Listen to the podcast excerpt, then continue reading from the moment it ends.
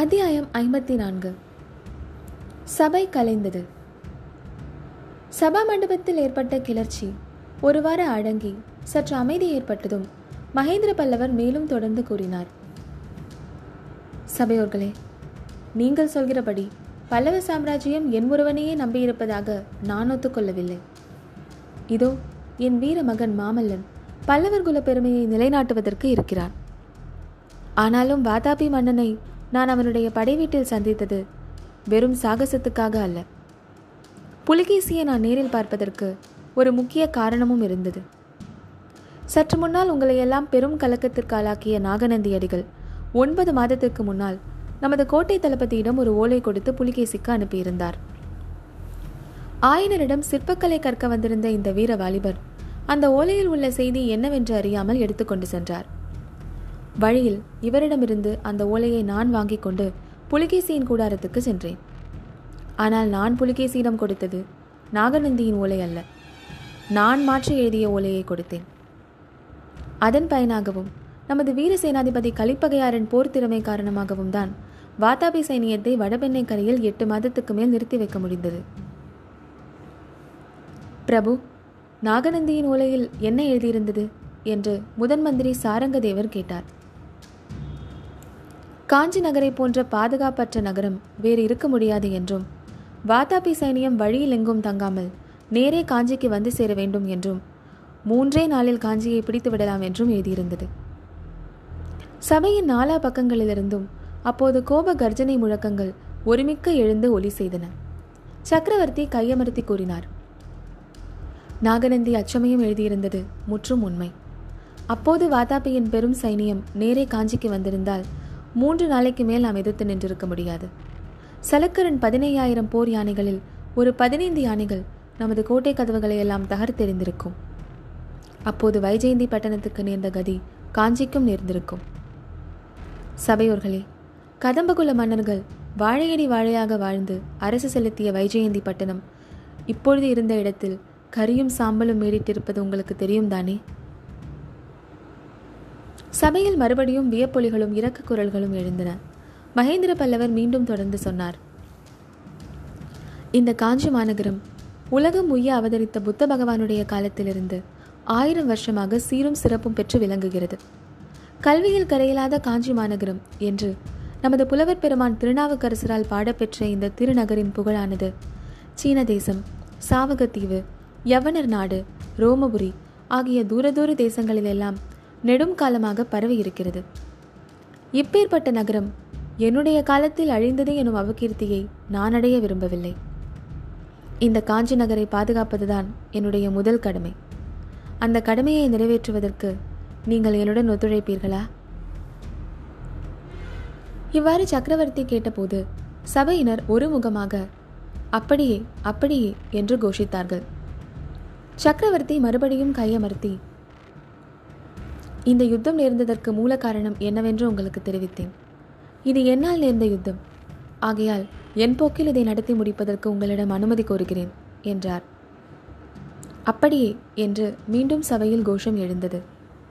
பின்னர் மகேந்திரர் சபையில் பின்வரிசையிலிருந்து தென்பல்லவ நாட்டின் கோட்டத் தலைவர்களை குறிப்பாக பார்த்து கோட்டைக்கு உள்ளே இருக்கப் போகும் எங்களை விட கோட்டைக்கு வெளியில் கிராமங்களில் இருக்க வேண்டிய நீங்கள்தான் அதிகமான கஷ்ட நஷ்டங்களுக்கு உள்ளாகும்படி இருக்கும். காஞ்சியை காப்பாற்றுவதற்காக எல்லா கஷ்டங்களையும் பொறுத்துக்கொள்ள நீங்கள் சித்தமாக இருக்கிறீர்களா? என்று கேட்க சித்தம் சித்தம் என்று கோட்ட தலைவர்கள் ஒரே குரலில் முழங்கினார்கள். நாளை சூரிய உதயத்துக்குள்ளே வாதாபி சைனியம் நமது கோட்டையை நெருங்கிவிடும். அதற்கு முன்னால் நீங்கள் எல்லோரும் நகரை விட்டு வெளியேறிவிட வேண்டும். அவரவர்களுடைய ஊருக்கு விரைந்து செல்லுங்கள். காஞ்சி நகர் முற்றுகைக்குள்ளாகி இருக்கும்போது உங்களுக்கும் கோட்டைக்குள்ளே இருக்கும் எங்களுக்கும் எந்தவித போக்குவரத்துக்கும் இருக்காது. கோட்டையை கைப்பற்ற முயன்ற புலிகேசி தோல்வி அடையும் போது அவனுடைய கோபத்தை எல்லாம் சுற்றிலும் உள்ள நாட்டுப்புறங்களின் மீதுதான் காட்டுவான். அதற்கெல்லாம் நீங்கள் தயாராக இருக்க வேண்டும். கோட்டத் தலைவர்களே நன்றாக யோசித்துச் சொல்லுங்கள். காஞ்சியை காப்பாற்றுவதற்காக நீங்கள் சகலவிதமான தியாகங்களுக்கும் தயாராக இருக்கிறீர்களா?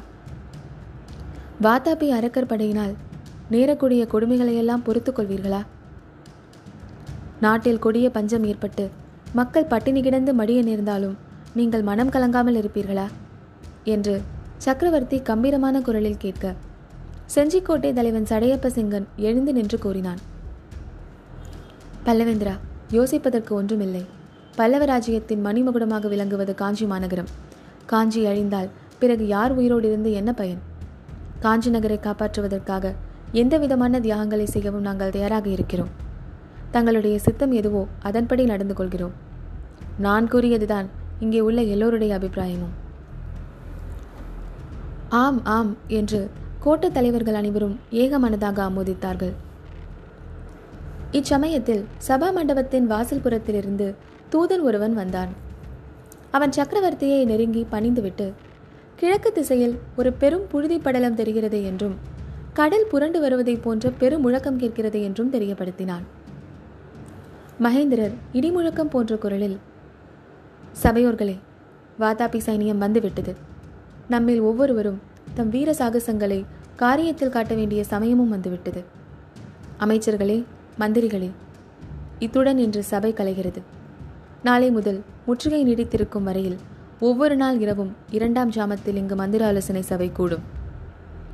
இப்போது போய் அவரவர்களுடைய காரியங்களை பாருங்கள் என்று கூறியதும் அமைச்சர்களும் மந்திரிமார்களும் துரிதமாக வெளியேறினார்கள். கோட்ட தலைவர்களே நீங்கள் சற்றுமுன் கொடுத்த வாக்குறுதியினால் மிக்க சந்தோஷம் அடைந்தேன். அந்த வாக்குறுதியை மட்டும் நீங்கள் நிறைவேற்றி வைத்தால் புலிகேசியை கட்டாயம் வென்று ஜெயக்கொடி நாட்டுவேன் என்று கூறி தளபதி பரஞ்சோதியை பார்த்து தளபதி இவர்களை தெற்கு கோட்டை வாசலுக்கு அழைத்துச் செல்லுங்கள். இவர்கள் அகழியை தாண்டி சென்றதும் பாலத்தை உடை தெரிந்துவிட வேண்டும். மற்றபடி கோட்டை பாதுகாப்பு சம்பந்தமாக நாம் தீர்மானித்த காரியங்கள் செய்திருக்கிறீர்கள் தானே? என்று கேட்க ஆம் பிரபு. தெற்கு வாசலை தவிர மற்ற மூன்று வாசல்களையும் முழுதும் அடைத்தாகிவிட்டது. பாலங்களையும் தகர்த்தாகிவிட்டது. மதில் சுவரின் மேல் வரிசையாக பதினாயிரம் வீரர்கள் வேலும் கையுமாய் ஆயத்தமாக இருக்கிறார்கள் என்றார் தளபதி பரஞ்சோதி. பரஞ்சோதியும் கோட்டத் தலைவர்களும் சென்ற பிறகு சபா மண்டபத்தில் சக்கரவர்த்தியும் மாமல்லரும் மட்டும் தனித்திருந்தார்கள். மாமல்லரின் முகம் உற்சாகமின்றி வாட்டமுற்றிருந்தது. சக்கரவர்த்தி மாமல்லர் அருகிலே சென்று அவருடைய தோளின் மீது கையை வைத்து மாமல்லா இந்த யுத்தத்தை என் போக்கிலேயே நடத்த நீயும் எனக்கு அனுமதி கொடுக்கிறாய் தானே? என்று கேட்டார். அப்பா என்ன ஏன் கேட்கிறீர்கள்? உங்கள் விருப்பம் எதுவோ அதுவே எனக்கும் சம்மதம் என்றார் மாமல்லர். சந்தோஷம் குமாரா அரண்மனைக்கு போய் உன் தாயாரிடம் நான் பத்திரமாக வந்து சேர்ந்து விட்டதை சொல்லு. பொழுது விடுவதற்குள் இன்னும் ஒரு முக்கியமான காரியம் நான் செய்ய வேண்டியிருக்கிறது. அதையும் முடித்துவிட்டு அரண்மனைக்கு வந்து சேர்கிறேன் என்று கூற மாமல்லர் அந்த புறத்தை நோக்கி சென்றார். சக்கரவர்த்தியோ அரண்மனை வாசலில் ஆயுத்தமாக நின்ற குதிரை மீது ஏறி ராஜவிகாரத்தை நோக்கி விரைந்தார்.